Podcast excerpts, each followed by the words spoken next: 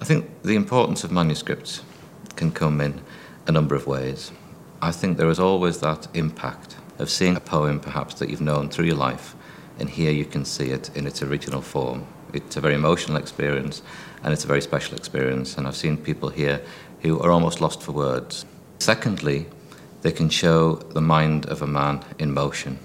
You can follow the thought patterns, the draftings, the working method. So you can see the development of Wordsworth's mind. Much of Wordsworth's writing, particularly from this period of the early part of the 1800s, is very place specific. He's very keen to link himself to the location and to link the kind of poet that he is to the location. The place we're standing now is called Greenhead Gill, a gill being a river running through a narrow valley. This is a very important place for Wordsworth's poetry because it's a setting for his fantastic poem Michael. Uh, Wordsworth locates the key action of Michael uh, just up the valley from here, where the farmer, who's the protagonist of the poem, builds a sheepfold or promises to build a sheepfold with his son Luke.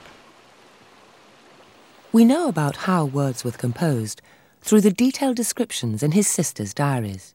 Dorothy's journals begin in May 1800. There will be references to Wordsworth perhaps stopping on a walk to write a poem.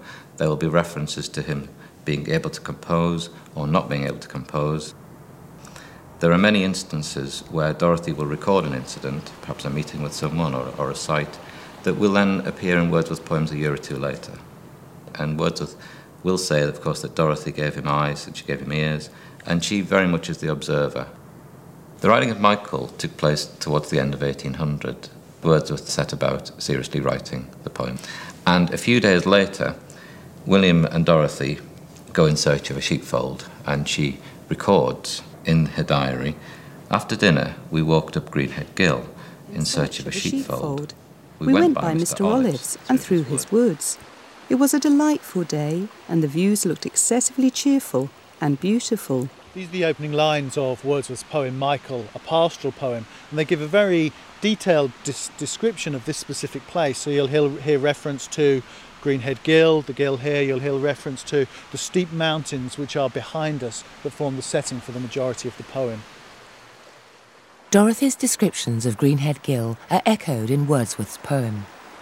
If from the public way you turn your steps up the tumultuous brook of Greenhead Gill, you will suppose that with an upright path your feet must struggle in such bold ascent. The pastoral mountains front you, face to face. But courage, for beside that boisterous brook, the mountains have all opened out themselves and made a hidden valley of their own.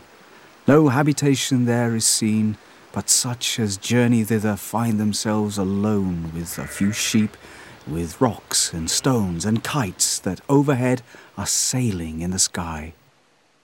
There are clear parallels in Dorothy's journal.